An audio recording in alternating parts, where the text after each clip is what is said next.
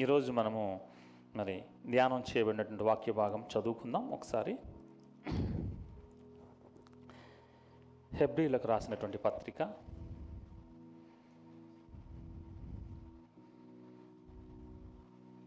పదకొండవ అధ్యాయము పదమూడవ వచనం నుండి పంతొమ్మిదవ వచనం వరకు. హెబ్రిలకు రాసినటువంటి పత్రిక పదకొండవ అధ్యాయము పదమూడవ వచనం నుండి పంతొమ్మిదవ వచనం వరకు.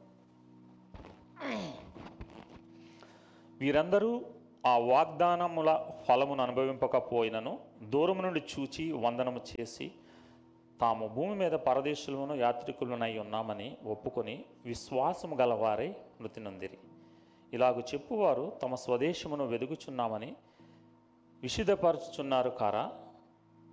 వారు ఏ దేశం నుండి వచ్చిరో ఆ దేశమును జ్ఞాపకం ఉంచుకున్న ఎడల మరలా వెళ్ళటకు వారికి వీలు కలిగి ఉండను. అయితే వారు మరీ శ్రేష్టమైన దేశమును అనగా పరలోక సంబంధమైన దేశమును కోరుచున్నారు. అందుచేతను తాను వారి దేవుడినని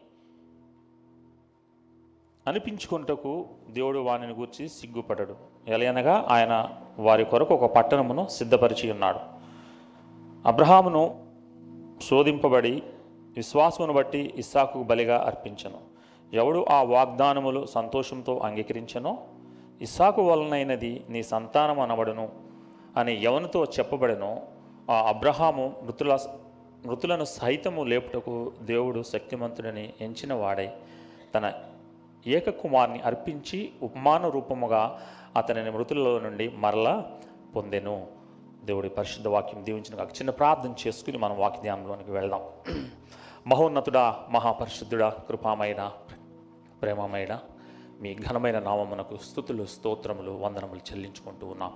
ఇదిగో ప్రభా నాయన ఈ పునరుత్న దినము. ప్రభా మీరు మా కొరకు చేసినటువంటి బలియాగమును మేము జ్ఞాపకం చేసుకుంటూ మా దేవా మీ సన్నిధికి వచ్చి నాయన మిమ్మల్ని స్థుతించుటకు ఆరాధించుటకు మయంపరచుటకు నాకును మా ప్రియులకును మా సహవాస కుటుంబాలందరికీ మీరు ఇచ్చిన గొప్ప- కృపను బట్టి వందనాలు.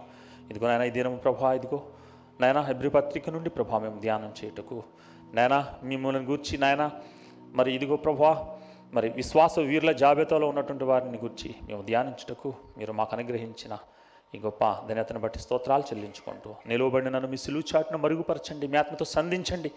నేను నన్ను పాత్రగా వాడుకొని ప్రభా ఇక్కడ మీ స్వరం వినిపించి మీ సంగమునకు ఏది నాయన మీరు బోధించాలో దాన్ని వివరించమని నన్ను పాత్రగా వాడుకోనమని. వించిన హృదయాలను తెరచి ఆత్మదేవా వారిని ఆ హృదయాలను సిద్ధపరిచి వాక్యం వారి హృదయాలను నిలిచేలాగా మీరు కృప చూపమని. నాయన మమ్మల్ని అందరినీ మీ ఆత్మకు అప్పగించుకుంటూ మీ సన్నిధిని మా మధ్యన ఉంచి మీరు మహిమ పొందమని. ఘనత మహిమ ప్రభావంలో మీకు చెల్లించుకుంటూ అతను ఏసునామంలో ప్రార్థించి విన్నవించి వేడుకొంచున్నాం మా పరమ తండ్రి. ఆ మెయిన్ ఆ మెయిన్ ఇంతవరకు మనం మంచి వర్షిప్ని మనం ఆనా ఆరాధించాము ఆనందించాం. అబ్రహాము మరి ఇస్సాకు యాకోబులు వారి విశ్వాసము అలాగే స్టెఫను మరణంలో సైతము విశ్వాసం ద్వారా మరి నిలువబడి మన దేవుని ఆరాధించిన విధానము. అయితే ఈరోజు మనము ఈ హెబ్రి పత్రిక పదకొండో అధ్యాయములో ఉన్నటువంటి హీరోస్ ఆఫ్ ఫెయిత్ విశ్వాస వీరులను గురించి వారి విశ్వాసం. ఈరోజు నేను చెప్పదలసినటువంటి సందేశము మరి నిజ విశ్వాసమునకు రుజువు రుజువు అనే అంశం మీద నేను మరి సిద్ధపడి వచ్చాను ఎవరికైనా మనసులో ఏదైనా బాధ అనిపించి దయచేసి ఏమనుకోవద్దు. విశ్వాసము. ఏ విధమైనటువంటి విశ్వాసం మనం కలిగి ఉన్నామో? అనే ఉద్దేశంతో నేను మరి ఈ సందేశాన్ని నేను మాట్లాడాలని ఆశపడుతూ ఉన్నాను ప్రేరేపించబడి ఆశపడుతూ ఉన్నాను అయితే ఉపోద్ఘాతంగా కొన్ని విషయాలు చెప్పి నేను వాక్యంలోనికి వెళ్దాం. అసలు హెబ్రీ పత్రిక రాయబడినటువంటి పరిస్థితి లేక దాని యొక్క సారాంశము రచయిత ఆ విషయాలు మీతో నేను పంచుకోవాలని ఆశపడుతున్నాను. ఎందుకంటే మనము పరిస్థితి గ్రంథంలో ఉన్నటువంటి ప్రతి పుస్తకాన్ని కూడా మరి అది ఎవరు రాశారు ఎందుకు రాశారు ఎందు నిమిత్తమే రాశారు ఏ పరిస్థితుల్లో రాశారు ఏంటి విషయాన్ని మనం తెలుసుకోవాలి క్రైస్తవులుగా. అప్పుడు ఆ ఆ గ్రంథాన్ని ఆ పత్రికను మనం అర్థం చేసుకోగలం. కనుక నేను ఆ విషయాలను ఉపద్ఘాతంగా తెలియచేసి అప్పుడు వాక్యంలోనికి వెళ్ళాలని నేను ఆశపడుతూ ఉన్నాను. హెబ్బిరి పత్రిక మొదటిగా గ్రంథకర్త రచయితను గురించి ఒక విభేదం ఉంది. మన తెలుగు బైబిల్లో అయితే మనకి మరి అపోస్తులైన పౌలు బైబిల్లోకి రాసిన పత్రిక అని ఉంటుంది. అలాగే ఇంగ్లీష్ వెర్షన్లో ఒక వెర్షన్లోనే ఈ మాటలు రాయబడి ఉన్నాయి. పౌలు రాశాడని. కానీ మిగిలిన ఇంగ్లీష్ వెర్షన్లో కొన్ని భాషల్లో కొన్ని మాటలు దాంట్లో కానీ మరి పౌలు రాసినట్టుగా మరి రాయబడలేదు. ఎందుకంటే ఎందుకు ఆ వ్యత్యాసం? ఎందుకు పౌలు రాయలేదని కొంతమంది పండితులు అంటారు కొంతమంది పండితులు అనరు. పౌలు ఇది రాశాడని అంటారు కొంతమంది రాయలేదంటారు. పౌలు రాసినటువంటి పత్రికలు మనం అన్ని చూసినప్పుడు పదమూడు పత్రికలను కూడా చూసినప్పుడు పౌలు అడ్రస్ చేస్తాడు. ఎవరికి ఏ సంఘానికి రాస్తున్నాడో తనతో ఎవరున్నారో మరి తండ్రి కుమార పరిశుద్ధాత్మ నామంలో వారికి వందనాలు తెలియజేస్తూ పత్రికలు రాస్తాడు. మనం ఆ- పౌలు రాసిన పత్రికలన్నీ చూస్తాం. కానీ ఈ పత్రికలో మరి ఈ పత్రికను ఆస్వాదించేటువంటి వారికి డైరెక్ట్గా అటాక్ చేస్తూ ఈ పత్రిక రాయబడింది. వాళ్ళ మనసుల్లో ఉన్న ఆలోచనల్ని ఆ ఏ పరిస్థితుల్లో ఉన్నారో మరి ఆ- వారికి ఈ పత్రిక డైరెక్ట్గా రాయబడింది.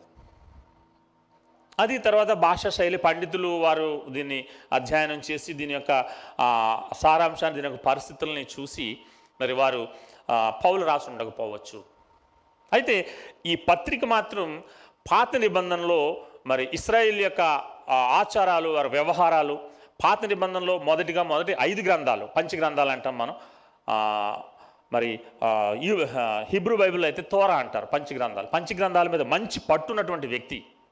పంచగ్రంథాలు ఏం తెలియజేస్తున్నాయి? ఆదికాండం నుండి ద్వితీయోపదేశ కాండం వరకు కూడా అవి మనకి అందులో ఉన్న విషయాలు ఏం తెలియజేస్తున్నాయి? అనేటువంటి విషయాలను అవగాహన కలిగినటువంటి వ్యక్తి రాసినటువంటి ఇది ఈ హెబ్రి పత్రిక. పౌలికి దగ్గరగా సన్నిహితుడైనటువంటి వ్యక్తి రాసి ఉండొచ్చు. కొంతమంది ఏమంటారు అపోలో అంటారు. ఎందుకంటే అపోలో తర్వాత కొంతమంది బర్నబాస్ అంటారు. పౌలు బర్ణబా కలిసి పనిచేశారు. అపోలో మరి పౌలు కలిసి పనిచేశారు. మనం అపోసుల కార్యంలో చూస్తాం. కొంతమంది ఏమన్నారు? నేను అపోలో వాడిని. కొంతమంది అయితే నేనేమో పౌలు వాడిని అంట అక్కడ పౌలు అంటాడు అపోలో నిన్ను పరలోకం తీసుకెళ్ళు లేకపోతే పౌలు పరలోకం తీసుకెళ్ళు తీసుకెళ్ళదు యేసు ప్రభు. మేము నీరు పోసాము అపోలో నీరు పోసి ఉండొచ్చు లేకపోతే పౌలు నీరు పోసి ఉండొచ్చు. దాన్ని మిమ్మల్ని వెత్తడం జరిగింది. మా వారం కాదు మీరు క్రీస్తు వారుగా ఉండాలని వాళ్ళు చెప్పినట్లుగా మనం చూస్తాం. అయితే గ్రంథకర్త ఎవరో తెలియదు. కానీ ఈ గ్రంథాన్ని మాత్రం రాయించింది పరిశుద్ధాత్మ దేవుడు. పరిశుద్ధాత్మ దేవుడు మన కొరకు దీని ద్వారా అనేక పాఠాలు నేర్చుకోవాలని ఈ గ్రంథాన్ని రాయించడం జరిగింది. అయితే ఎవరికి రాశారు ఈ పత్రిక? అది మనం చూసినట్లయితే ఈ పత్రికను మరి యూదులకు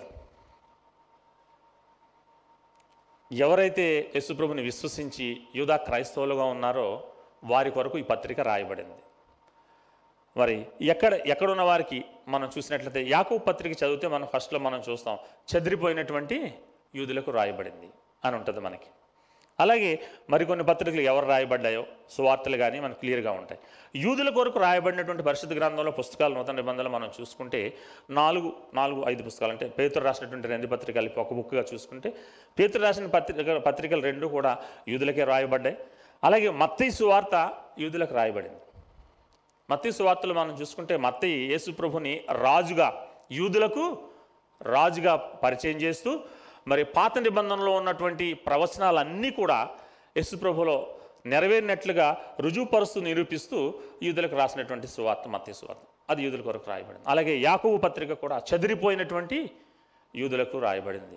అలాగే ఈ హెబ్రియులకు రాసినటువంటి పత్రిక యూదులకు రాయబడింది. యూదులకు రాయబడినప్పటికీ ఆ పరిస్థితుల్లో ఆ కాలంలో ఆ సారాంశాన్ని వాళ్ళకి తెలియజేసినప్పటికీ నేటి పరిస్థితుల్లో మనకి ఇది ఎలా అన్వయించుకోవాలి ఎలా మనం దీన్ని తీసుకోవాలి? మనం చూద్దాం. అలాగనే అలాగనే ఈ పత్రిక రాయబడినటువంటి మరి చివరి ఆ విషయం సందర్భం. ఏ సందర్భంలో రాయబడింది అని మనం చూసుకున్నట్లయితే ఇందులో మరి మొదటి శతాబ్దంలో మొదటి శతాబ్దంలో యశుప్రభు మృతి చెంది ఆయన మరి సమాధి చేయబడి తిరిగి లేపి ఆయన ఎత్తబడిన తర్వాత మొదటి ఆదిమ సంఘం మరి విస్తరిస్తున్న సమయంలో గొప్ప శ్రమలు కలిగింది మనం అనేక సార్లు విన్నాం మన సందేశాల్లో చూసాం. శ్రమలు అంటే మామూలు శ్రమలు కాదు. చాలా భయంకరమైనటువంటి శ్రమలు నలభై ఎనిమిదవ సంవత్సరంలో ఏడి నలభై ఎనిమిదవ సంవత్సరంలో క్లౌడియాస్ అనే చక్రవర్తి రోమాలో అతి భయంకరంగా హింసిస్తూ ఉన్నాడు. వర్ణనాతీతం అన్నమాట. ఇక్కడ మరి యేసుప్రభుని అంగీకరించిన క్రైస్తవ యూదులకి రెండు రెండు విధాలుగా శ్రమలు. ఒకటి యూదుల ద్వారా శ్రమలు రెండోది రోమా ప్రభుత్వం ద్వారా శ్రమ మన అపోస్తుల గారి గ్రంథం మొదటి ఐదారు వచ అధ్యాయాలు మనం చూస్తే అక్కడ అందరూ చెదిరిపోయారు వెళ్ళిపోయారు ఇట్టండి విశ్వాసులు అందరూ కూడా. ఎరుసలేం పట్టణం నుండి ఎవరు లేరు. అపోస్తులు తప్పించి ఎరుసలేం పట్టణంలో ఉన్న విశ్వాసులందరూ కూడా చెదిరిపోయి బయటకు వెళ్ళిపోయారు. అదే సమయంలో ఇక్కడ ఈ గ్రంథకర్త ఈ విషయ మరి ఈ పత్రికను మరి శ్రమల్లో ఉన్నటువంటి యూదులు ఇటలీ పట్టణంలో రోమా పట్టణంలో ముఖ్యంగా రోమాలో ఉన్నటువంటి మరి ఆ ప్రాంతంలో ఉన్నటువంటి యూదుల కొరకు ఇది రాయబడింది. ఎందుకంటే శ్రమలను తాళలేక వాళ్ళు ఆ శ్రమలకి తట్టుకొనలేక వాళ్ళు ఏమయ్యారంటే తిరిగి మళ్ళీ వెనక్కి వెళ్ళిపోవాలి. ఎక్కడికి? యూదా మతంలోనికి వెళ్ళిపోవాలి అని కొందరుంటే కొందరి ఉద్దేశం ఎలా ఉందంటే ఆ, యేసుప్రభుని అంగీకరించామని బయట ఒప్పుకోవద్దు. మన హృదయంలో వాక్యం చదువుకోవచ్చు హృదయంలో ఉండొచ్చు. మనం యూదులమే అని చెప్పుకోవచ్చు. అని కొందరు స్వభావం అయితే మనకెందుకులే? మన జీవితం ఏదో జీవిందాం. వాళ్ళ దగ్గర వాళ్ళలాగా వీళ్ళ వీళ్ళ దగ్గర వీళ్ళలాగా ఉందాం అనేటువంటి ద్వంద్వ స్వభావం కలిగినటువంటి కొంతమంది యూదులు. ఈ రకాలైనటువంటి యూదులందరికీ ఈ పత్రిక హెచ్చరిస్తూ రాయబడినటువంటి పత్రిక ఇది. ఫిబ్రిలకు రాసినటువంటి పత్రిక. అందుకనే మొదటి పద్ పది అధ్యాయాల్లో గ్రంథకర్త ఏం చూపిస్తాడంటే who Jesus who who is Jesus? ఎవరు యేసు ప్రభు? పాత నిబంధనలో మరి ఆయన ఆ, మోషే కంటే అహరోను కంటే మెల్కీ సెదక్ కంటే వీళ్ళందరికంటే కూడా శ్రేష్ఠుడు అని తెలియజేస్తూ మరి బలుల కంటే పండుగల కంటే వీటన్నిటికంటే శ్రేష్ఠుడు ఇవన్నీ కూడా యేసుప్రభులో ఛాయగా చూపిస్తున్నాయి. ఇవన్నీ కూడా యేసుప్రభులో నెరవేరే విశ్రాంతి దినం మూడు నాలుగు అధ్యాయాల విశ్రాంతి దినాన్ని గురించి తెలియజేస్తాడు. ఆ యేసుప్రభులో నెరవేరింది. బలులు యేసుప్రభులో నెరవేరాయి. పండుగలు యేసుప్రభులో నెరవేరాయి. ఒక్క బలిగా ఆయన ఒకేసారి ఆయన సెలవులో బలి అర్పించబడ్డాడు అని సత్యాన్ని మొదటి పది అధ్యాయాల్లో ఆయన మరి క్షుణ్ణంగా వివరించుకుంటూ వస్తూ పదకొండో అధ్యాయంలో ఈ యేసు ప్రభు కొరకు ఈయన కొరకు విశ్వాసంతో మరణముకు సైతము కూడా నిలువబడినటువంటి విశ్వాస వీరుల్ని ఇక్కడ పరిచయం చేస్తాడనమాట పదకొండో అధ్యాయంలో. అదే హీరోస్ ఆఫ్ ఫెయిత్. వారి విశ్వాసము వారి నిజ విశ్వాసం ఏ విధంగా రుజువుపరుచుకున్నారు? కొంతమంది అయితే మరి మరణించకుండా సా సాధారణ మరణం పొందారు కొంతమంది అయితే మరి హతసాక్షులుగా మరణించబడ్డారు. ముప్పై నాలుగు ముప్పై ఐదు మనం ఇదే పదకొండు అధ్యాయంలో చూస్తే ఎర్రంపంపుతో కోయబడిరి ఖైదు చేయబడిరి హింస పెట్టబడిరి చంపబడిరి అని తెలియచేస్తాడు. అటువంటి పరిస్థితుల్లో ఈ యూదులకి ఈ పత్రికను రాసి వారికి వారికి ఇవ్వటం జరిగిందనమాట ఇది ఈ పత్రిక లేక ఈ హెబ్రిల్కి పత్రిక ఉపద్ఘాతం ఉపోద్ఘాతం ఉద్దేశం. అయితే మనం ఇప్పుడు వాక్యంలోనికి వద్దాం. ఇక్కడ పదమూడో అధ్యాయం పదమూడో వచనం పదకొండో అధ్యాయం పదమూడో వచనంలో మనం చూసుకుంటే వీరందరూ వాగ్దాన ఫలము అనుభవింపకపోయినప్పటికీ పోయినను దూరము నుండి చూచి వందనం చేసి తాము భూమి మీద పరదేశంలో యాత్రికులై ఉన్నామని ఒప్పుకొని విశ్వాసము గలవారే మృతి నొందిరి మృతి నొందిరి ఇక్కడ అంటున్నాడు వాగ్దానాన్ని వాళ్ళు పొందుకోలేదు అబ్రహాం ఇస్సాకు యాకోబుల గురించి ఇక్కడ మెన్షన్ చేస్తూ చెప్తున్నాడు. పొందుకోయినప్పటికీ కూడా పొం- వారు పొందుకోలేదు కానీ విశ్వాసంతో వారు మృతి చెందారు వాగ్దానం. ఏంటి విశ్వాసంతో వారు మృతి చెందటం? మనం అక్కడ చూస్తే ఆ కింద రాయబడిన మాటలు చూసుకుంటే ఇలాగన చెప్ చెప్పువారు తమ స్వదేశమును వెదుకుచున్నామని విసిద్ధపరచువారు కారా? వారు ఏ దేశం నుండి వచ్చారో ఆ దేశంలో జ్ఞాపకం ఉంచుకున్న ఎడల మరలా వెళ్ళటకు వారికి వీలు కలిగి ఉండను. అయితే వారు మరీ శ్రేష్టమైన దేశము అనగా పరలోక సంబంధమైన దేశమును కోరుచు కోరుకొనుచున్నారు. అంటాడు ఆ పైన ఆ- పైన అంటాడు వారు అంటే పరదేశులను యాత్రికులై ఉన్నామని ఒప్పుకొని. వాళ్ళ జీవితంలో వాళ్ళు విశ్వాసంతో మృతి చెందారు. ఏ విధంగా అంటే ఆ ఫలాన్ని పొందకపోయినప్పటికీ దూరం నుంచి చూసి వందనం చేసి మరి ఆ పరలోక పట్టణాన్ని వాళ్ళు ఆ ఆ హృదయాల్లో మనసుల్లో ఉంచుకొని వాళ్ళు చనిపోయారు. వాళ్ళు యాక్చువల్గా నివసించింది అబ్రహాం ఇసాక్ యాకోబులు కనాన్ దేశంలోనే వాగ్దాత దేశంలోనే పైన చూస్తాం మనం. అక్కడ ఉండి కూడా అప్పటికి వాళ్ళు ఆ- దేశం యొక్క పరిస్థితులు అక్కడ వాళ్ళు ఉన్నప్పుడు అంతా ఎడారి భూమి ఏమీ లేదు. ఎప్పుడు అబ్రహాంకి చేసిన వాగ్దానం నేను కనాన్ దేశాన్ని మీకు ఇస్తానని దేవుడు అబ్రహాంకి చేసిన వాగ్దానం ఎప్పుడు ఫుల్ఫిల్ అయిందంటే ఆకాశ నక్షత్రం సంతానాన్ని నీకు ఇస్తానని చెప్పినటువంటి వాగ్దానం ఎప్పుడు ఫుల్ఫిల్ అయిందంటే ఇస్రాయిల్ ఐగుప్తు నుండి తిరిగి వచ్చి అందులో ప్రవేశించదాన్ని స్వతంత్రించుకున్న తర్వాత ఫిల్ఫిల్ అయింది భౌతికమైనటువంటి వాగ్దానం. నాలుగు వందల ముప్పై సంవత్సరాల తర్వాత వాగ్దానాన్ని వాళ్ళు స్వతంత్రించుకున్నారు. కానీ ఇక్కడ అంటాడు పొందకపోయినప్పటికీ విశ్వాసంతో పొందామన్నట్టు విశ్వాసంతో వారు మృతి చెందారంట. వాగ్దానం వాగ్దానం.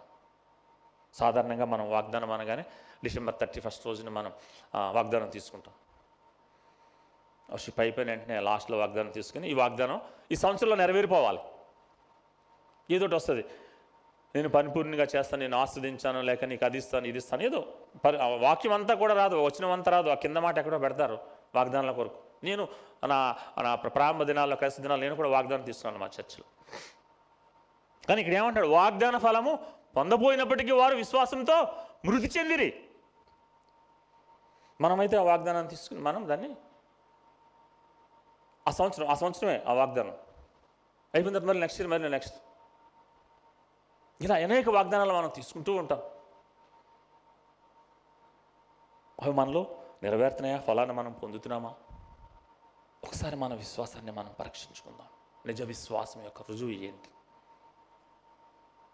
విశ్వాసం అంటే నిన్ను ప్రభు దగ్గరికి ప్రభుతో నిన్ను మరి బలమైన మరి ఆ- ఆయన హస్తాల్లో నిలవబెట్టి నడిపించేది విశ్వాసం.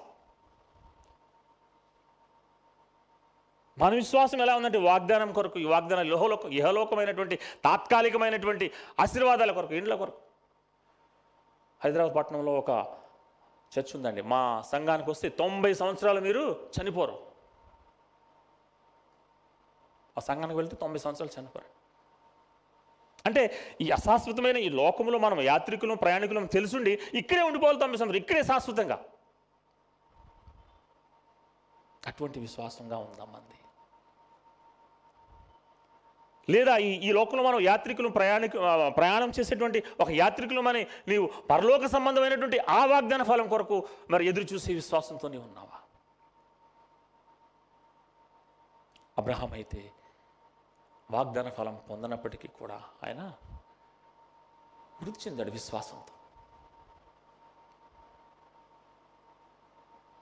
మనం సాధారణంగా చూసుకుంటే ఆశీర్వాదం. మంచి మా అమ్మాయికి మా మా అబ్బాయికి మంచి సంబంధం కావాలి. మంచి గృహం కట్టుకోవాలి. మరి ఇండ్లు కట్టుకోవాలి. ఉద్యోగం కావాలి. ఇవన్నీ ఆశీర్వాదాల కోసం ఎదురు చూస్తాం. ఇవన్నీ వద్దు అని అంటలేదు నేను. దేవుడు ఇస్తాడు. ఇవి వద్దని అంటలేదు. ఇవి తాత్కాలికం కాదు ఈ శాశ్వతం కాదు అనే విశ్వాసం నువ్వు కలిగి ఉండాలని పరిశుద్ధ వాక్యం తెలియజేస్తుంది. వీటితోటి ఈ లోకంలో మనం ఉండిపోతాము అని పరిశుద్ధ గ్రంథం చెప్పట్లేదండి. ఈ అశాశ్వతమైనవి. వీటి కొరకు నువ్వు ప్రభు దగ్గరికి వచ్చి వీటి కొరకు ప్రభువుని విశ్వసించి వీటి కొరకు ప్రభులో నువ్వు సాగుతున్నావా? అంటాడు యేసు ప్రభు ఒకసారి చూడండి యోహాన్ సువార్తలో ఒక మంచి విషయాన్ని మీకు నేను చూపించి ముందుకు వెళ్ళాలని ఆశపడుతున్నాను. యోహాన్ సువార్త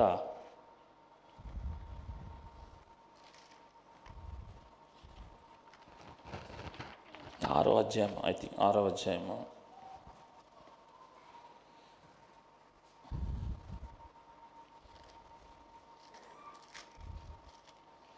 ఇరవై నాలుగు నుండి చదువుదామండి. ఇరవై నాలుగు నుండి చదువుదాం. దయచేసి ఎవరైనా సహాయం చేయండి.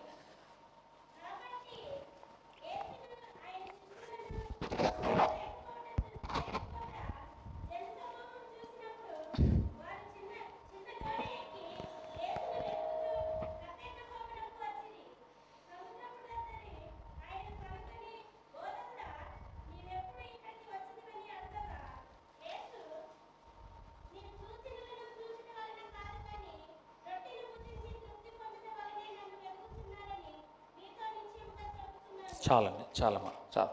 ఏముందండి? ఇక్కడ ఈ అధ్యాయంలో మనం పై భాగాన్ని చూసుకుంటే పది పదకొండు మరి ఆవచనాలు చూసుకుంటే ఇక్కడ యేసు ఒక సూచక్రియ అద్భుతాన్ని చేశాడు.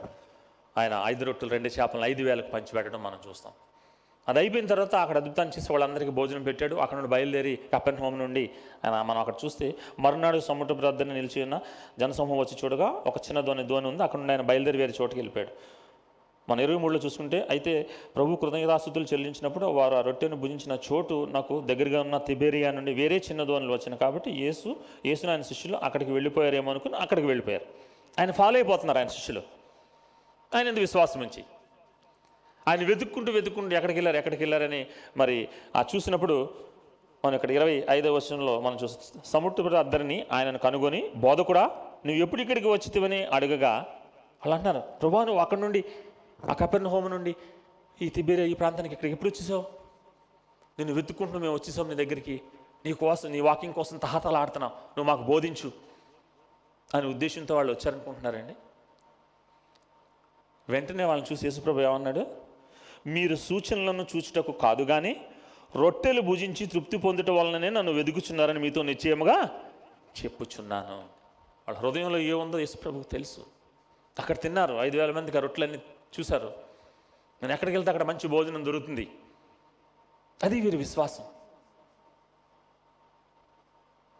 ఆశీర్వాదం కోసం మీరు మా సంఘానికి వస్తే ఆశీర్వాదం ఆశీర్వాద పండుగలు. ఈ లోకంలో తాత్కాలికమైన శాశ్వతమైనటువంటి ఆశీర్వాదాల కొరకు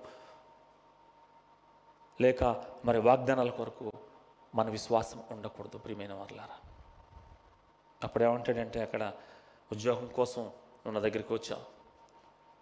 లేక ఈ ఆశీర్వాదం కోసం నా దగ్గరికి వచ్చావు కానీ నేను ఇచ్చినటువంటి వాగ్దానం అబ్రహాముకి ఇసాకు యాకోబులకు మోషేకి వీళ్ళందరికీ.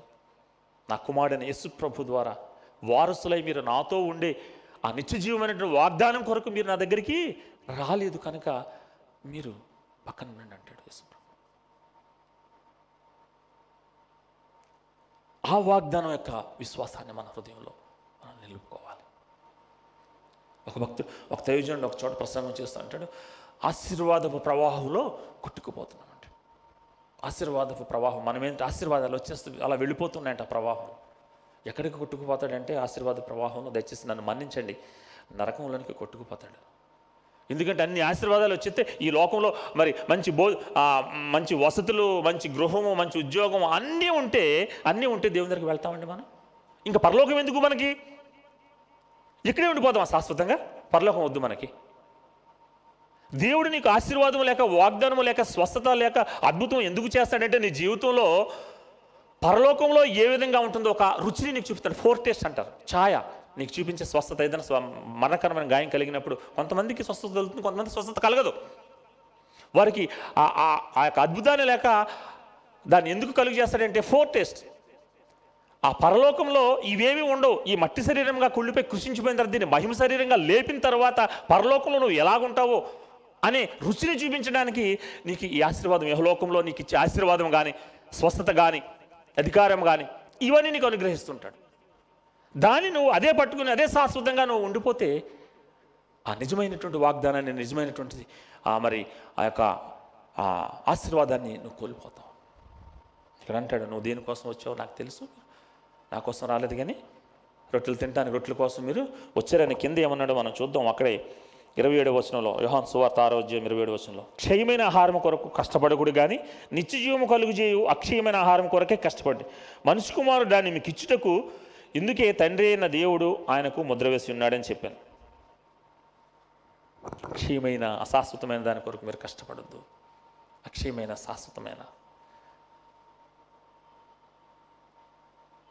ఆ ఆశీర్వాదం కొరకు మనం ఎదురు చూడాలి. అక్కడ అనుకోవచ్చు ఏంటి ఆశీర్వాదాలు వద్దు వాగ్దానాలు వద్దు నాకు ప్రియమైన సహోదరులు ఉన్నారు ఇక్కడ. మార్నింగ్ ప్రేయర్లో ఉన్నటువంటి సహోదరులు.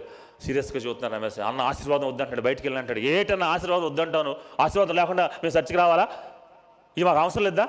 సీ- బయటికి వెళ్ళంటే అడిగే సహోదరులు కనిపిస్తున్నారు నాకు. నా సీరియస్గా చూస్తున్నారు ఏంటి అన్న ఇలా చెప్తాడు ఆశీర్వాదం వద్దు ఇది వద్దు వద్దు నేను వద్దు అని అంటలేదు ప్రియమైనటువంటి వాళ్ళారా మార్నింగ్ ప్రేయర్లో మనం స్వస్థత కొరకు ప్రార్థించేద్దాం ఆశీర్వదించబడాలని పాస్ అవ్వాలని ప్రార్థించేద్దాం చేస్తున్నాం.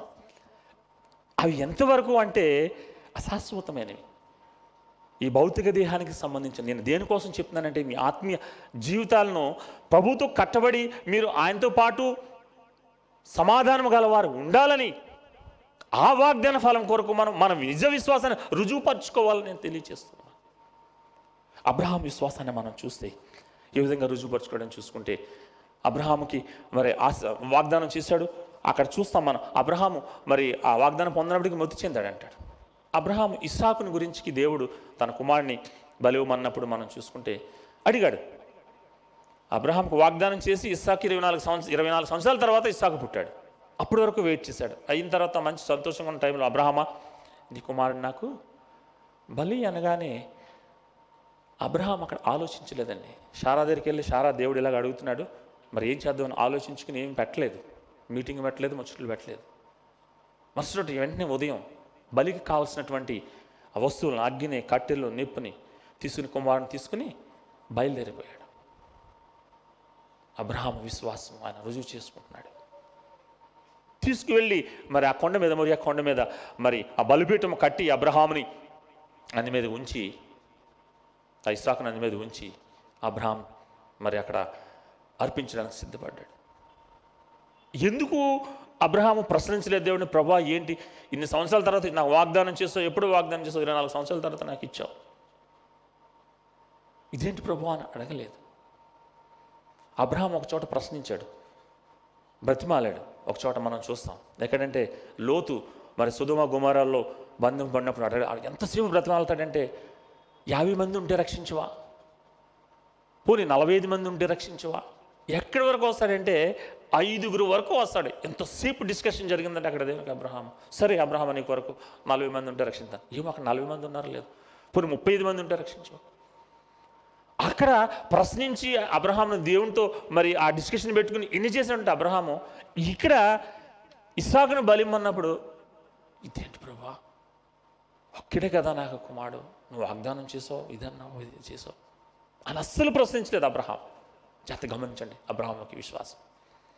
ఎందుకంటే వాగ్దానం చేసిన దేవుడు నమ్మదగిన వాడు అనేటువంటి విశ్వాసం అబ్రహాంలో ఉంది. ఏమని వాగ్దానం చేశాడు? అబ్రహాంకి దేవుడు ఇస్సాకు వలనైనది నీ సంతానము అనబడును. ఇరవై ఒకటి అధ్యాయం మనం పన్నెండు వచనంలో చూస్తాం. ఇస్సాకు వలనైనది నీ సంతానం. ఇప్పుడు ఇస్సాకుని దేవుడు తీసేసుకుంటే నా సంతానం తర్వాత వచ్చే ఆశీర్వాదం సంతానం ఏమవుతుంది? అది ఆలోచనకు రాలేదు. ఎందుకంటే అబ్రహాంకి తెలుసు దేవుడు తీసుకున్నప్పటికి తిరిగి ఇవ్వగలడు. ఎందుకంటే నమ్మదగిన వాడు దేవుడు వాగ్దానం చేసిన దేవుడు నమ్మదగిన వాడు నెరవేరుస్తాడు. మన విశ్వాసం అంట దేవునికి అసాధ్యమైనది ఒకటి ఉందంటే నువ్వు భక్తుడు అంటాడు. అన్నీ సాధ్యమే కానీ దేవునికి అసాధ్యమైంది ఒకటి ఉందంట తెలుసండి ఒక్క ఒకటి. ఎవరైనా ఒకరు చెప్పగలరా? అసాధ్యమైంది దేవునికి. ఏంటంటే అది దేవుడు అబద్ధం ఆడలేటటువంటి అది అసాధ్యం. అబద్ధము ఆడలేడు దేవుడు అది అసాధ్యం. అందుకని మన విశ్వాసము అబద్ధం ఆడలేని దేవుణ్ణి మరి మన విశ్వాసంతో ఆయనని స్వతంత్రించుకొని ఆయన వాగ్దానాన్ని స్వతంత్రించుకుని ఆయనతో మనం సహవాసంలో ముందుకు సాగిపోయే విశ్వాసంగా మనది ఉండాలి. అది నిజ విశ్వాసం. ఎందుకంటే ఇక్కడ వాగ్దానం చేసిన దేవుడు అబద్ధం ఆడడం తెలుసు అబ్రహాంకి ఎందుకంటే దేవుడు నాకు వాగ్దానం ఇచ్చాడు నీ నీ నీ సంతానం ఎవరంటే ఇసాకు ద్వారా నీ సంతానము. నీకు ఆకాశ నక్షత్రాల వల్ల ఉన్నటువంటి సంతానం అంతా కూడా ఇసాకు ద్వారా వస్తుంది. అయితే ఇక్కడ మరి బలి ఇమ్మన్నాడే? ఏంటి అని చూసుకుంటే అబ్రహాం తెలుసు. ఒకవేళ బలి ఇచ్చినప్పటికీ తిరిగి బ్రతికించి మృతుల్లోంచి లేపగలడు నా దేవుడు. అది అటువంటి విశ్వాసాన్ని మనం కలిగి ఉన్నామా? మన నిజ విశ్వాసానికి రుజువేంటి? అబ్రహాం ఇక్కడ రుజువు చూపించాడు. వెళ్ళాడు. ఎత్తి. మరి ఆ చివరి క్షణం మరణ గడియల్లో ఆ చివరి గడియల్లో కూడా వెనుతీయలేదు మనం. అబ్రహమా ఆగు. ఎందుకంటే అబ్రహాం ఇక్కడ పరిశోధించబడి అంటాడు. అక్కడ మనం చూస్తే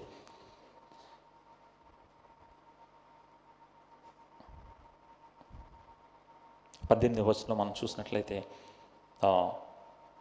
క్షమించండి. ఫిబ్రిల్కి రాసిన పత్రిక.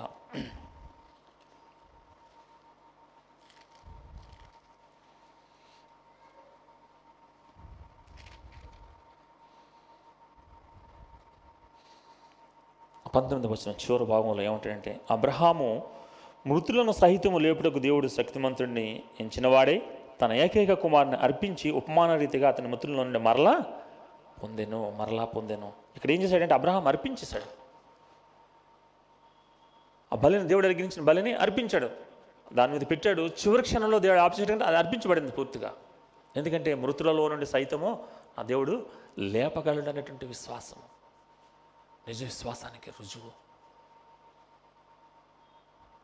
అందుకని ఈ హీరోస్ ఆఫ్ ఫెయిత్లో అబ్రహాం ఆ వాగ్దాన దేశాన్ని చూడపోయినప్పటికీ కూడా మరి విశ్వాసంతో వారు మృతి చెందారు. విశ్వాసంతో వారు మృతి చెందారు. మనం ఏ విశ్వాసాన్ని కలిగి మన విశ్వాసం ముందుకు సాగుతున్నాం?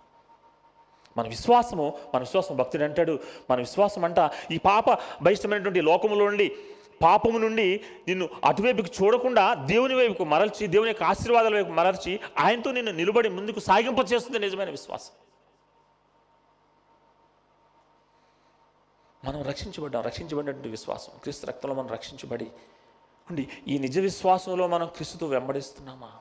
అదే ఈ పదమూడు పద పన్నెండు పదమూడు అధ్యాయులు ఎబ్రి పత్రికలు అదే రాస్తాడు గ్రంథకర్త. నువ్వు ఏ విధంగా నువ్వు జీవించాలి ఇక్కడి నుండి?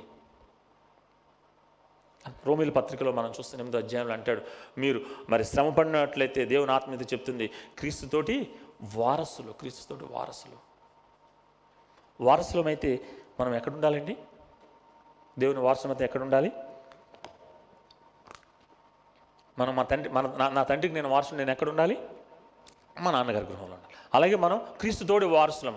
ఆయన అన్నాడు ఎందరైతే నామంది విశ్వాసం ఉంచిందో వారందరూ కూడా దేవుడి కుమారులగుటకు ఆయన అనుగ్రహించారు. క్రీస్తు తోటి వారసులు మనం ఎక్కడ ఉండాలి? దేవుని గృహంలో ఉండాలి నిత్య నివాసంలో ఉండాలి మరి నిత్యత్వంలో మనం ఉండాలి. దాని కొరకు మనం ఎదురు చూడకుండా మన విశ్వాసం ఈ యహలోక సంబంధమైనటువంటి ఆస్తుల కొరకు వీటి మీదే మనం ఉంచి మన దృష్టి ఉంచి మనం వీటి మీదే మనం ఈ మీదే మనం ఉండిపోతున్నాం తప్పించేసి నిత్య జీవం వైపుకు మనం చూస్తున్నామా? ఎదురు చూస్తున్నామా? దానిని మనం కోరుకునే వారముగా ఉన్నామా? ఇక్కడ వచనాల్లో మనం చూసినట్లయితే అక్కడ అంటాడు అయితే వారు మరీ శ్రేష్టమైన దేశం అనగా పరలోక సంబంధమైన దేశమును కోరుచున్నారు కోరుచున్నారు. వారి విశ్వాసంలో అంట మరీ శ్రేష్టమైన దేశాన్ని వారు కోరుచున్నారు. శ్రేష్టమైన దాన్ని మనం కోరుకునే వారముగా ఆ పరలోకనిచ్చే నివాసాన్ని మనం మరి ఆ వాగ్దాన ఫలాన్ని మనం పొందడానికి ఎదురు చూసే వారముగా దాని కొరకు మనం ఆశించే వారంగా మన విశ్వాసం ఉండాలి. అంతేగాని అశాశ్వతమైనటువంటి లోకంలో నిన్నటి దినాన్ని నేను గొప్పగా విషయం చెప్పట్లేదు కానీ నిన్నటి దినాన్ని ఒక ఖరీదైన వివాహానికి వెళ్ళాను నేను. ఖరీదైన వివాహం. నేను అనుకున్నాను అసలు అది ఆ, క్రైస్తవ వివాహం అని నాకు తెలియదు నేను పనిచేస్తున్న ఆఫీస్లో మా సార్ పెళ్ళికి వెళ్దాం. ఇలాగా పార్క్ హోటల్ హయ్యత్తులో వివాహం జరుగుతుంది. అక్కడికి వెళ్దాం సార్. నా బట్టలు బాగోలేను రాను సార్. లేదా ఇంటికి వెళ్ళి షర్ట్ మార్చుకుంటే అర్జెంటుగా వెళ్ళాలని నన్ను బలవంతం పెడితే ఇక్కడికి వెళ్ళాం వివాహానికి. పార్క్ బంజారా హిల్స్లో ఉంది. Hotel park Hyatt. ఆ లోపలికి వెళ్ళిన తర్వాత క్రైస్తవ వివాహం అది. కోనా సౌరిబాబు గారు మన ఈ ఎరుసలేం తీసుకెళ్తుంటాడు. ఆయన ఆ వివాహం చేశాడండి. రాజమండ్రి జాన్ వెస్లీ గారు ఆ వివాహానికి వచ్చారు. ఆ- పెళ్ళికొడుకు కొడుకు పెళ్ళి కుమార్తెని ఆస్వాదించడానికి. అలాగే నీ ఉంటే నాకు చాలు చేసేయా అనే పాటను పాడినటువంటి ఆయన వచ్చాడు అక్కడ వీళ్ళందరినీ చూసి నేను ఆశ్చర్యపోయింది ఇదేంటి ప్రభావ నన్ను ఇక్కడ తీసుకొచ్చావు? అసలు ఆ హోటల్లోకి ఎప్పుడు వెళ్ళలేము మనం. అది ఫైవ్ స్టార్ హోటల్. అంత పెద్ద హోటల్లోకి దేవుడు. కానీ నాకు అక్కడ ఇవన్నీ చూసినప్పటికీ నా మనసు ఈ ఇది ఈ ఈ మెసేజ్ సిద్ధపడుతున్న నా మనసులో అంత మెసేజ్ ఉంది. విశ్వాసానికి వచ్చి మాట్లాడాలి. ఏంటి ఏంటి? అని అంటే క్రైస్తవులు. దేవుడు క్రైస్తవుల్ని లోకంలోకి దేనిగా పెట్టాడండి? ఉప్పుగాను వెలుగుగాను. మనం మరి చెడిపోతున్నటువంటి లోకాన్ని ఉప్పుగా ఉండి దీన్ని బాగు చేయాలి. అలాగే వెలుగుగా ఉండి మరి చీకట్లో ఉన్న వారిని వెలుగులోకి నడిపించాలి. దేవుని ఉద్దేశం అది. ఆయన ఆయన ప్రియుల్ని లేక ఆయన ఎందుకు విశ్వాసం ఇచ్చిన వారిని ఆ విధమైనటువంటి విశ్వాసంలో ఎదగాలని దేవుడు ఆశిస్తూ ఉంటాడు. అంత ఖరీదైన హోటల్ అక్కడ నన్ను తీసుకెళ్ళిన మా డ్రై మా డ్రైవర్ అంటాడు సార్ ఇందులో ప్లేట్ రెండు వేల ఆరు వందలు సార్ భోజనం. నేను అన్నీ చూశాను. కానీ అక్కడ క్రైస్తవ సమాజాన్ని చూసినప్పుడు నాకు మనసులో చాలా బాధ కలిగింది. వారి వేషధారణ వారి యొక్క ప్రవర్తన అదంతా చూస్తే అస్సలు అక్కడ దేవునికి మహిమేమీ లేదండి. ఆ హోటల్ ఆ గొప్పతనము అక్కడ ఉన్నటువంటి దాన్ని ఆస్వాదించడం అదే ఉందో తప్పించేసి క్రీస్తుకి అక్కడ మహిమ లేదు. వివాహంలో మహిమ లేదు అక్కడ ఉన్నటువంటి వారిలో మహిమ లేదు. అనేక మంది రాజకీయ నాయకులు పెద్ద పెద్ద రాజకీయ నాయకులు కాంగ్రెస్ నాయకుని యొక్క కుమార్తె వివాహం అనమాట అది. కాంగ్రెస్ నాయకులు పెద్ద నాయకులు అందరూ వచ్చారు. అందరినీ చూసినప్పుడు నిజంగా అక్కడ మరి దేవునికి మహిమకరంగా ఏదైనా ఉండుంటే వీళ్ళందరికీ స్వార్థ వినిపించబడినే అనిపించింది. ఏ విధంగా అయిపోయిందంటే ఈ లోకం ఈ సమాజం ఈ లోకపరమైనటువంటి ఆశీర్వాదాల కొరకు ఈ లోకపరమైనటువంటి ఆస్తుల అంతస్తుల కొరకు. మనం చూస్తాం యేసు ప్రభు అంటాడు ఒక వ్యక్తి ఎక్కువగా మరి ఆ సంవత్సరం పండినప్పుడు పెద్ద పెద్ద కొట్లు చేసుకుని ఆ ధనాన్ని అంతటిని అందులో నింపి అంతా చేసి నా ప్రాణమా తినుము తాగుము సుఖించుము అని అంటే వారి వెర్రివాడ ఈ రాత్రి నీవు నీ ఆత్మని నేను పిలుచుకుంటున్నాను అంటాడు యేసు ఉపమాన రీతిగా చెప్పింది అనుకోండి. అలా పిలువబడినప్పుడు ఈ లోకంలో కోటీశ్వరులు మన మన మన మన భారతదేశంలో మరి గొప్ప గొప్ప కోటీశ్వరులు ఉన్నారు. వాళ్ళ కొన్ని వందల తరాలకు వారు సంపాదించుకుని పెట్టుకున్నారు. వారి విశ్వాసం లేక వారి జీవితం అక్కడే ఉంటుంది. అలెగ్జాండర్ చక్రవర్తిని గురించి ఒక మాట చెప్పి నేను ముందుకు వెళ్తాను. అలెగ్జాండర్ చక్రవర్తి తెలుసు కదండి? అలెగ్జాండర్ చక్రవర్తి క్రీస్తుకు పూర్వం యేసుప్రభుకు ముందు మూడు వందల ఇరవై ఐదు సంవత్సరంలో ఆయన మరి ఆ ఆ గ్రీకు సామ్రాజ్యం మొత్తం దేశాలన్నింటినీ జయించుకుంటూ ఇండియా వచ్చిన తర్వాత ఇండియా దగ్గర ఆగిపోయాడు ఇక్కడ. ఇండియాని జయించలేక వెనక్కి వెళ్ళిపోయాడు అనమాట ఇంత సామ్రాజ్యాన్ని జయించినటువంటి అలెగ్జాండర్ చక్రవర్తి చివరి దిన చాలా చిన్న వయసులో ముప్పై మూడు సంవత్సరాల్లోనే చనిపోయాడండి. ఒక ఏడెనిమిది సంవత్సరాల్లోనే ఇవన్నిటిని కూడా జయించుకుంటూ వచ్చాడు. గొప్ప సైన్యంతో గ్రీక్ సామ్రాజ్యం. అటువంటి అలెగ్జాండర్ చక్రవర్తి ఆయన తిరిగి వెళ్ళిపోతూ అనారోగ్యం చేసినప్పుడు ఒక రాత్రి ఆయన ఒక ఎత్తైన ప్రదేశంలో పెట్టారు. ఆయనకి ఆ పరిచర్యలు చేస్తూ ఉన్నారు సేవకులు. లేచి చూశాడంట వేల కొలది సైన్యం అలా పడుకుని ఉన్నారు అందరూ. ప్రశాంతం ఉంది. ఈయనకి తెలుసు చనిపోతానని తెలిసిపోయింది. వీళ్ళందరూ ఈయన సంపాదించిన సామ్రాజ్యం ఇదంతా చూశాడంట. చూసి ఏంటి ఇదంతా కూడా వ్యర్థం? నేను చనిపోయిన తర్వాత ఇదేమి నాతోటి రాదు అని ఆయనకున్న ప్రత్యేకమైన నలుగురు సైనికుల్ని సైన్యాధిపతులను పిలిచి నేను చనిపోయిన తర్వాత నా రెండు చేతులు బయ సమాధి పెట్టిలో నా రెండు చేతులు బయట పెట్టి నన్ను సమాధి తీసుకువెళ్ళి సమాధి చేయండి అని చెప్పాడు. మనం ఏం చూస్తున్నామంటే అందులోనే ఏమీ లేవు మన హస్తాల్లో తిరిగి వెళ్ళిపోయేటప్పుడు మనం ఏమీ తీసుకువెళ్ళాం. కానీ క్రైస్తవ విశ్వాసులకి ఒక గొప్ప విశ్వాసం ఉంది. ఏమీ లేకపోయినప్పటికీ మనం ఎక్కడికి వెళ్తామండి? నిత్య రాజ్యంలోనికి పరలోకానికి మనం వెళ్తాం. హాలెలు ఒకసారి నమ్మిన వారు దేవునికి స్తోత్రం. హాలెలుయా మన విశ్వాసం ఆ విధమైనటువంటి విశ్వాసమై ఉండాలి. అబ్రహాం రుజువు చేసుకున్నాడు తన కుమారుణ్ణి. మృతుల్లో నుండి సైతము లేపగలిగినటువంటి నా దేవుడు నీకు బలహీనత కలిగిన కష్టం వచ్చిన శోధన వచ్చిన ఏది వచ్చినా సరే ఆ శోధన నుండి నన్ను జయింపగలిగినటువంటి దేవుడు అందులో నన్ను విడుదల చేసగలిగినటువంటి దేవుడు అని నువ్వు నువ్వు విశ్వసించు. కానీ అదే సమయంలో నేను ఈ లోకపు యాత్రికుడను ప్రయాణికుడు నేను శాశ్వతమైనది కాదు అనే విశ్వాసం కూడా నీలో ఉండాలని పరిశుద్ధ గ్రంథం కోరుకుంటూ ఉంటుంది వాక్యం కోరుకుంటుంది. తర్వాత మనం చూసినట్లయితే మరి మరణ గయ గడియల్లోనే కూడా వెనుదీయని విశ్వాసం మనం చూస్తాం పరిశుద్ధ గ్రంథంలో. ఎవరు? షడ్రకు మేషకు అబెద్నగోలు వాళ్ళు ఏమంటున్నారండి మా దేవుడు రక్షించుటకు సమర్థుడు. కానీ నెమ్మకింద నజరు నువ్వు పెట్టిన బొమ్మకమేమో తల వంచము వంచము అది అంతకుముందు వాళ్ళు యవనస్తులు వాళ్ళకి తెలుసండి? దేవుడు అలాగే ఎవరినైనా రక్షించినట్టుగా చూసారా వాళ్ళు? అగ్నిలో వేయబడిన వారిని కానీ చంపబడిన వారిని కానీ దేవుడు రక్షించబడినట్టుగా? తెలియదు చరిత్రలో వాళ్ళు వాళ్ళు ఉన్న ప్ర- సమయంలో వారికి తెలియదు ఎవరు రక్షించబడలేదు. కానీ వాళ్ళు ఏమంటున్నారు? మా దేవుడు ఈ అగ్ని నుండి రక్షించడానికి సమర్థుడు. దేవుని యొక్క సామర్థ్యాన్ని వారు గుర్తించారు. ఈ సర్వ సృష్టిని చేసినటువంటి దేవుడు మమ్మల్ని రక్షించడానికి సమర్థుడు. మరి ఆ ఇరవై లక్షల కా మరి జనసమూహాన్ని ఐగుప్తు నుండి మరి ఆ కనాన్ దేశానికి తీసుకొచ్చాడు మా దేవుడు. మా పితరులు చేసిన అవధేయతని బట్టి మేము శ్రమల్లో ఈ చెరలో ఉన్నాం తప్పించి లేకపోతే మేము ఇక్కడ ఉండవలసిన వారం కాదు. మా దేవుడు సమర్థుడు సమర్థుడు. మన విశ్వాసంలో మనం గుర్తించవలసింది మొదటి ఏంటంటే సామర్థ్యం దేవుని సామర్థ్యం. సర్వశక్తిమంతుడు సర్వాధికారి సార్వభౌముడు. వేరొకటి లేదండి. సార్వభౌముడు అంటే అర్థం ఏంటో తెలుసా అండి? ఇంకా వేరే చాలామంది ఉమ్, యేసుప్రభుని హీరోని సైతాన్ని విలన్ కింద చెప్తుంటారు. సార్వభౌముడు అంటే హీరో విలన్ అన్నీ ఆయనే. Total all is God. ఆయన నుండి ఏదైనా జరగాలి. సంభవించాలంటే ఆయన నుండి సంభవించాలి. ఆయన నుండి జరగాలి. సాతను కూడా ఆయన నుండి పర్మిషన్ తీసుకోవాలి. సాతను తన తనకు చేయడానికి ఏమి అధికారం లేదు ఆయన బిడ్డల మీద.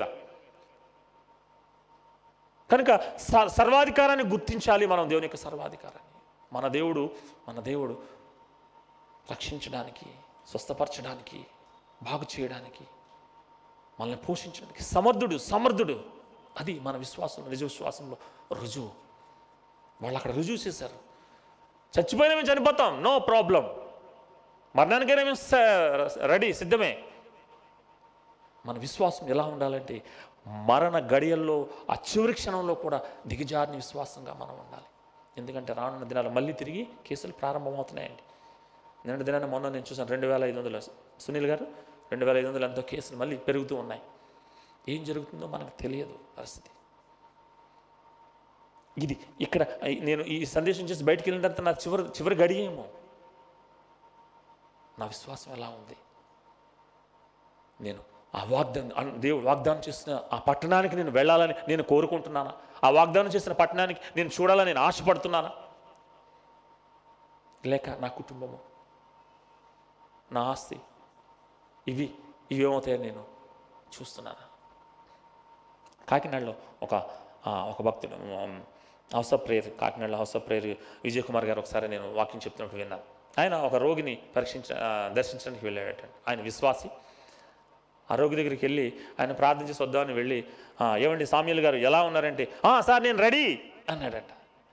ఏంటి ఎలా ఉన్నారు? అని మంచం మీద నేను రెడీ అంటున్నాడు. ఈయనకు అర్థం కాలేదు విజయ్ కుమార్ గారు. ఆయన ఆయన చెప్పారు ద- వాక్యంలో. ఏంటి సామ్యులు గారు రెడీ అంటున్నారు? ఏంటంటే నేనంతా రెడీగా ఉన్నాను సార్. ఎప్పుడు ప్రభు పిలిస్తే నేను అక్కడికి వెళ్ళిపోవడానికి రెడీగా ఉన్నాను. దయచేసి నన్ను అపార్థం చేసుకోవద్దు. అంటే మేము చనిపోవడానికి సిద్ధంగా ఉన్నాం మేము అందరూ అని మీరు అనుకోవద్దు. నా సహోదరు చూస్తున్నప్పుడు నాకేసి ఏంటి అన్న ఎలా చెప్తున్నాడు? సీరియస్గా ముగ్గురు ఆ లైన్లో ఉన్న సహోదరులంతా నాకే సీరియస్గా చూస్తున్నారు. ఇంటికెళ్ళంటే ఫోన్ చేయడానికి రెడీగా ఉన్నారన్నమాట. నేను చెప్తుంటే మరణ శయలో కూడా మన విశ్వాసం ఏ విధంగా ఉండాలంటే ప్రభు కొరకు నిలబడే విశ్వాసంగా. శ్రమకైనా బాధకైనా. ఎందుకంటే రాబో వచ్చుచున్నవాడు త్వరగా వస్తున్నాడు. చివరి మనం ఆ పరిశుద్ధ గ్రంథంలో చెప్పినటువంటి విషయాలన్నీ కూడా నెరవేర్చబడుతున్నాయండి మంచి దినాలు. యుద్ధ సమాచారం మనం చూసాం. రోగంలో కొరకు మనం చూసాం రెండు సంవత్సరాలు బట్టి. కరువు. శ్రీలంక దేశంలో కరువు. ఇంకా పరిశుద్ధ గ్రంథం యోహ మా అతిస్వాత ఇరవై నాలుగు అధ్యాయంలో కనిపించినటువంటి ఆ యొక్క సాదృశ్యాలను యేసుప్రభు శిష్యులకు చెప్పిన సాదృశ్యాలను ఒకటి ఒకటి ఒకటి ఒకటి కనిపిస్తూ వస్తుంది. ఏమో? ఏమో? ఇక్కడ రాయబడి మన హెబ్రిలో చూస్తే మరి ఆ, వచ్చినవాడు ఆలస్యం చేయక త్వరగా వచ్చింది ఎప్పుడు రాయబడింది? రెండు వేల సంవత్సరాలకు పూర్వమే. అప్పుడే రాశారు మరి ఇప్పుడేటి సారా అని అనొచ్చు. ఎప్పుడు సంభవిస్తుందో తెలియదు. దేవుడు దాన్ని మర్మంగా ఉంచాడు. మొదటి మరి పౌలు కానీ పేతురు కానీ వెళ్ళ రాసినప్పుడు మరి అంత్య దినాల్లో చివరి దినాల్లో అప్పుడే రాశారు. ఇప్పుడు అంచు దినాలు చివరి దినాలని రాజన్న కూడా చెప్తున్నాడు ఎప్పుడు అంచు దినాలని అనుకోవచ్చు. ఏమో చెప్పలేము మన జీవితంలో. కానీ మన విశ్వాసంలో సిద్ధంగా ఉండాలి సిద్ధంగా ఉండాలి. నిజ విశ్వాసానికి రుజువుగా మనం సిద్ధంగా ఉండాలి. అది పరిశుద్ధ వాక్యం చెప్తూ ఉన్నది. మరణ గడియల్లో సైతము కూడా మరి వెనుదీయనటువంటి విశ్వాసం షటరకు మెషకు అభిజ్ఞలు వాళ్ళు రక్షించబడ్డారు. కానీ ఒక వ్యక్తి మనం తర్వాత మన నూతన నిబంధనలు చూసుకుంటే స్టెఫన్ గురించి మనం పాడారు ఆరాధన. రాళ్ళతో కొడుతూ ఉన్నప్పుడు స్టెఫన్ని ఆయన అన్నాడు ప్రభా ఈ పాపం వారి మీద పెట్టద్దు నా మీద ఉంచు. ఎంత గొప్ప విశ్వాసం అండి. తన తన తన ప్రజలు సాటి సహోదరులు ఉన్నారు అందులో. యూదా ప్రజలు ఉన్నారు. తెలీదు వారికి. ప్రభుని గురించి చెప్తున్నప్పుడు వారి కోపం వచ్చి పాత నిబంధన వారు తోసివేసి మరి ఎవరో ప్రభు కోసం చెప్తున్నాడు అనేసి వాళ్ళ కోపంతో చంపుతున్నారు. అంతేగాని వాళ్ళకి తెలియదు ప్రభా. వారి కళ్ళు మూయబడ్డాయి. ఈ పాపం వారి మీదకి పెట్టద్దు నా మీదకు మరణ గడియల్లో సైతము వెనుదీయనటువంటి విశ్వాసం శరీరకు మిషక బెందుగోలు మరి అదే సమయంలో స్టెఫన్ ఇక్కడ రాయబడి ఉంటుంది. మనం ఆ ముప్పై నాలుగు ముప్పై ఐదు వచనాల్లో మనం చూసుకుంటే అదే హెబ్రిల్కి రాసిన పత్రిక పదకొండవ అధ్యాయము అక్కడ మరణించిన వారు ఏ విధంగా శ్రమ పడ్డారని మనం చూసుకుంటాం. ముప్పై మూడు వస్తుంది వారు విశ్వాసం ద్వారా రాజ్యములను జయించిరి నీతి కార్యములు జరిగించిరి వాగ్దానములు పొందిరి. కొంతమంది అయితే రాజ్యాలు జయించారు పొందారు. మరి కొంతమంది సింహంలో ముయించిరి. దానియాల గురించి మనం చూస్తాం. అగ్ని బలమును చల్లాచిరి ఖడ్గధారులను తప్పించుకొని బలహీనులుగా ఉండి బలపరచబడి యుద్ధంలోనూ పరాక్రమశాలైరి అన్యుల సేనలను పారదోలు స్త్రీలు ముతులైన వారిని తమ వారిని పునరుత్నం ద్వారా మరలా పొందిరి. కొందరైతే మరీ శ్రేష్టమైన పునరుత్నం పొందగోరి విడుదల పొందనులక యాతన పెట్టబడిరి. మరి కొందరు తిరస్కారములను కొరడా దెబ్బలను మరి మందకములను ఖైదులను అనుభవించారు రాళ్ళతో కొట్టబడిరి. కొంతమంది అయితే తప్పించబడ్డారు కొంతమంది అయితే మరి పొందుకున్నారు వాగ్దాన ఫలాన్ని. కానీ కొంతమంది ఆ వాగ్దాన ఫలాన్ని పొందుకోలేదు. రాళ్ళతో కొట్టబడ్డారు చంపబడ్డారు. అది వాళ్ళ యొక్క నిజమైన రుజువు విశ్వాసానికి. అబ్రహాం తన కుమారుని ద్వారా తను రుజువు చేసుకున్నాడు. నిజ విశ్వాసం. షడ్రకమశక అభ్యర్థులు తమ విశ్వాసాన్ని రుజువుపరుచుకున్నారు. మరి మనం ఏ విధంగా రుజువుపరుచుకుంటున్నాం? డబ్ల్యూ పత్రికలో ఉన్నటువంటి యుధాక్రైస్తవులు అయితే మనం సంఘంగా కూడుకోవద్దు అని వాళ్ళ నిర్ణయం తీసుకున్నారు పదో అధ్యాయం ఇరవై తొమ్మిదవ వచనంలో. ఐదో అధ్యాయం ఆరో ఐదు వచనాల్లో మనం మరి ఇంకా విడిచిపెట్టి వెనక్కి వెళ్ళిపోదాం అనుకున్నాం అదే పరిస్థితులు నేటి కాలంలో వస్తే మనం దేనికి సిద్ధపడి ఉంటున్నాం? మన విశ్వాసాన్ని ఒకసారి రుజువుపరచుకుందాం సమయం ముగించింది. నేను మరొక విషయాన్ని చెప్పి నేను నా సందేశాన్ని ముగిస్తాను విశ్వాసాన్ని గురించి. మనం చూసుకుంటే తర్వాత అదే ఇదే సమయంలో మనం చూసుకున్నప్పుడు కాలేబుని గురించి మనం చూద్దాం. ఒకసారి చూడండి సంఖ్యాకాండము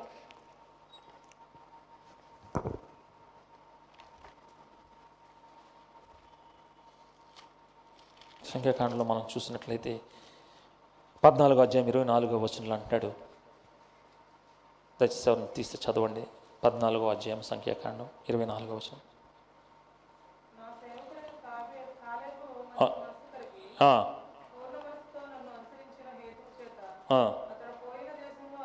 ప్రవేశపెడతాను. చాలండి చాలండి. ఇక్కడ దేవుడు సాక్ష్యం చెప్తున్నాడు కాలేబుని గురించి. నా సేవకుడైన కాలేబు మంచి మనసుతో అనుసరించిన హేతువు చేత అతడు పోయిన దేశంలో అతన్ని నేను ప్రవేశపెట్టదను. దేవుడు ఇక్కడ మరి కాలేబుకి ఆస్వాదించాడు. ఈ సన్నివేశం మనకు తెలుసు. ఈ సందర్భాన్ని ఒకసారి నేను జ్ఞాపకం చేసి ముందుకు వెళ్తాను. మనం చూసినప్పుడు మరి ఇస్రాయేలీలు ఐగుతునుడు బయటకు వచ్చి కనాన్ దేశంలో వేగి చూడడానికి మోషే పన్నెండు మందిని సిద్ధపరిచి పంపించినప్పుడు ఆ ఆ కనాన్ దేశం అంతటిని కూడా వాళ్ళు చూసారండి అప్పటికి నాలుగు వందల ముప్పై సంవత్సరాలు అయిపోయింది. అబ్రహాంకి వాగ్దానం చేసిన తర్వాత వీళ్ళు ఇస్సాకు యాకోబు యాకోబు పన్నెండు మంది సంతానం ఐగుప్తులకు బాన్సులుగా వెళ్ళిపోయి అక్కడ నాలుగు వందల ముప్పై సంవత్సరాలు. అప్పటికి ఈ కనాన్ దేశం ఎడారిగా ఏమీ లేని దేశం ఏమైపోయింది? ఇక్కడ అనేక రాజ్యాలు విస్తరించిపోయినాయి. వాళ్ళ వేగు చూసారు నలభై దినాలు. అక్కడ అంటాడు ఆ- మాటలు నేను చూసినప్పుడు నాకు చాలా ఆనందం అనిపించింది కనాన దేశం. అక్కడంట ఆ వేగు చూడడానికి వెళ్ళినప్పుడు ఒక ద్రాక్ష గెల కోసి ఇద్దరు దండి కట్టి మోసుకెళ్ళారటండి. ఒక ద్రాక్ష గెలను చూడండి. ఇప్పుడు ప్రస్తుతం ద్రాక్ష గెల మనం ద్రాక్ష పళ్ళు వస్తాయి. ఎంత ఉంటుందని ఒక వెయిట్ వెయిట్ దాని బరువు? మహా ఉంటే ఒక ఒక కేజీ కేజీన్నర ఒక రెండు కేజీలు ఉండొచ్చేమో. ఇక్కడంట ఇద్దరు మోసుకెళ్తారంట ఒక ద్రాక్ష గెల కోసి. నేను అనుకుంటాను ఒక ఈ మాత్రం హైట్ ఉన్నదేమో. ఒక యాభై డెబ్బై కేజీలతో వంద కేజీలు ఉంటుందేమో ద్రాక్ష గల. కనాన దేశం ఇస్రాయేల్కి ఇవ్వబోతున్నటువంటి దేశం పాలు తేనెలు ప్రవహించే దేశం. ఓ భక్తుడు అంటాడు ఏంటి పాలు తేనెలు ప్రవహించే దేశం? అంటే ఆ ఇస్రాయేల్ దేశంలో ఆ గొర్రెలు మరి అక్కడ ఉన్నటువంటి ఆ శ్రేష్టమైనటువంటి పచ్చగడ్డిని దాన్ని తిని బలిష్టంగా పెరిగి ఆ కొండలు ఎక్కుతున్నప్పుడు కొండలు ఎక్కుతున్నప్పుడు వాటి యొక్క పొదుములు ఆ కింద గడ్డికి రాసుకుని పాలు కారిపోతూ ఉంటాయట. ఆ చెట్లకు అక్కడ ఉన్నటువంటి పెద్ద పెద్ద దేవదారు మరి ఆ చెట్లకు పెద్ద పెద్ద తేనెపట్లు. ఆ తేనెపట్లు బరువు ఎక్కువైపోయి తేనెకి కింద రాలి పడిపోతాయంట. మనం చూస్తాం పాత నిబంధనలో మనం చూసినప్పుడు దావీదు నాతాను ఆ తేనెపట్టు ఒకటి పడి జారిపోతుంది. ప్రవాహంలా ప్రవహించినప్పుడు నాతాను తన కర్ర చివరిని ముంచి నాలుగు మీద పెట్టుకుంటాడు. అది చేయ దేవుడు సాయంత్రం వరకు ఏం తినొద్దని ఒక నిర్ణయం చేసుకుని వెళ్తే నాతాను తిన్నాడు అక్కడ అది ఆ పనిష్మెంట్ అనుభవించాడు.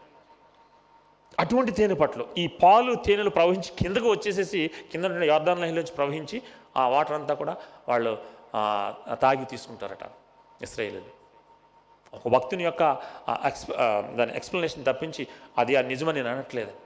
ఒకళ్ళు ఊహించుకుంటే మనం ఆ పాలులు తేనెలు ప్రవహించు దేశము ద్రాక్ష గల ఇద్దరు మోయగలిగినటువంటిది. అటువంటి దేశాన్ని మీరు వేగు చూశారు. ఈ పన్నెండు మంది వేగు చూశారు. చూసి ఆ దేశం చాలా మంచిది దాని యొక్క ఫలాలు అన్నీ తీసుకొచ్చారు. తీసుకొచ్చి యహోశివతో మరి ఇక్కడ మోషితో చెప్తున్నప్పుడు పది మంది మాత్రం అన్నారు ఆ దేశ ప్రజలను మేము చూసాం. వాళ్ళు బహు ఉన్నత దేహులు. వారిని మేము చూసినప్పుడు వాళ్ళకి మేము మిడతల్లాగా కనిపించామని ఒక భయాన్ని పెట్టారండి. పెట్టేటప్పటికి అక్కడ ఉన్నటువంటి ఆరు లక్షల కాల్బలం సమాజం అంతా కూడా విడి మీద తిరగబడింది. ఆ చూడండి ఆ సన్నివేశం పద్నాలుగు అధ్యాయంలో మనం ఇక్కడికి వచ్చేటప్పటికి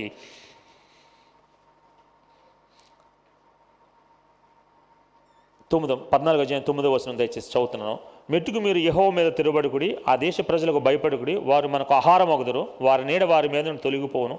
యహో మనకు తోడైన నీడలా వారిని వారికి భయపడుకుడు అనేది ఆ సర్వ సమాజము వారిని రాళ్ళతో కొట్టి చంపవలనగా ప్రత్యక్ష గుడారంలో యహో మహిమ స్త్రీలకు అందరికీ కనబడాను. వీళ్ళిద్దరూ ఈ కాలేబు యహోశ్వాలు మాత్రం చెప్తున్నారు అరే వాళ్ళకి భయపడకండి. దేవుడు మనకి దాన్ని ఇస్తాడు. వీళ్ళు దేని నమ్మారంటే కనాన దేశం ఇస్తానని అబ్రహాం చేసిన వాగ్దానాన్ని వీళ్ళిద్దరూ విశ్వసించారండి. ఇస్తాడు ఆ దేశాన్ని మీకు ఇచ్చేసారి అన్నాడు వాగ్దానం చేశాను మీరు అక్కడికి వెళ్ళండి. కానీ వీళ్ళు దేన్ని చూసారంటే పరిస్థితుల వైపు చూశారు పరిస్థితుల వైపు. అక్కడున్నటువంటి ఆ ఫలాల్ని అన్నింటిని చూశారు సంతోషించారు కానీ అక్కడున్నటువంటి ప్రజలను చూసి ఉన్నత దేవతలను చూసి ఉన్నత దేహాలను చూసి వీళ్ళు భయపడిపోయారు. వారి కండ్లకు మేము మిడతల వలె కనిపించారు. ఇక్కడ మరి కాలేబు యహోషవా చూసింది దేవుని వాగ్దానాన్ని చూశారు. వాగ్దానం చేసిన దేవుడు నమ్మదగినవాడు. మృతుల్లోని సైతం లేపగలడు. ఆయన వాళ్ళని రక్షించడానికి అగ్నిగుండంలో కూడా రక్షించడానికి సమర్థుడు. అది చూసింది ఇక్కడ ఈ కాలేబు మరియు యహోశివాలో వాళ్ళ హృదయంలో వారు గుర్తించింది దేవుని యొక్క సామర్థ్యాన్ని దేవుని యొక్క శక్తిని వారు చూశారు.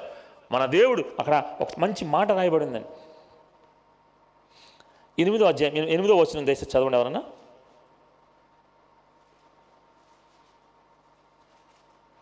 చాలా చక్కని వాటి దీని మీద ధ్యానం చేయాలని నేను చాలా ఆశపడ్డాను ఈ వచనం చదివినప్పుడు. ఈ సమయం సరిపోదు కానీ సమయం అయిపోయింది నాది.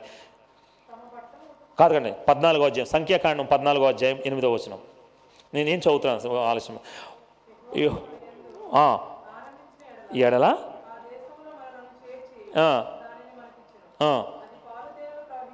చాలండి చాలండి. ఏంటంటే ఏ- ఏం చేయాలి? యహోవా మన యందు ఆనందించాలంట ఇక్కడ. కాలేబంటున్నటువంటి మాటలు. యహోవ మన ఎందు ఆనందించిన ఎడల ఆ దేశాన్ని మనకి ఇస్తాడు. వీళ్ళేం చేస్తున్నారు? ఆనందించేలాగా చేస్తున్నారా? అది ఈ దేశం అక్కడ ఉన్నటువంటి వాళ్ళు ఇలా ఉన్నారు అలా ఉన్నారు. అక్కడ అక్కడ ఉన్నటువంటి ఆ ఆ- యొక్క ఆ పండ్లను వాటన్నిటిని చూసారు సంతోషించారు కానీ ఆ దేశ ప్రజల్ని భయపడ్డారు. కానీ వీళ్ళని తీసుకొచ్చిన దేవుడు ఎక్కడి నుండి తీసుకొచ్చిండంటే? ఐగుప్తు నుండి. ఎర్ర సముద్రాన్ని రెండు పాయలుగా చేసి తీసుకొచ్చినటువంటి దేవుడు. అక్కడ ఒక భక్తుడు ఆ పరిస్థితి గ్రంథం అంటది ఏ విధంగా ఆ ఎర్ర సముద్రంలోంచి తీసుకొచ్చాడంటే ఆయన వంగి ఆ వంగి సముద్రం మీద ఆయన వీపు మించి నడిపించాడటండి ఒకసారి ఇమేజ్ చేయండి ఒకసారి ఊహించండి.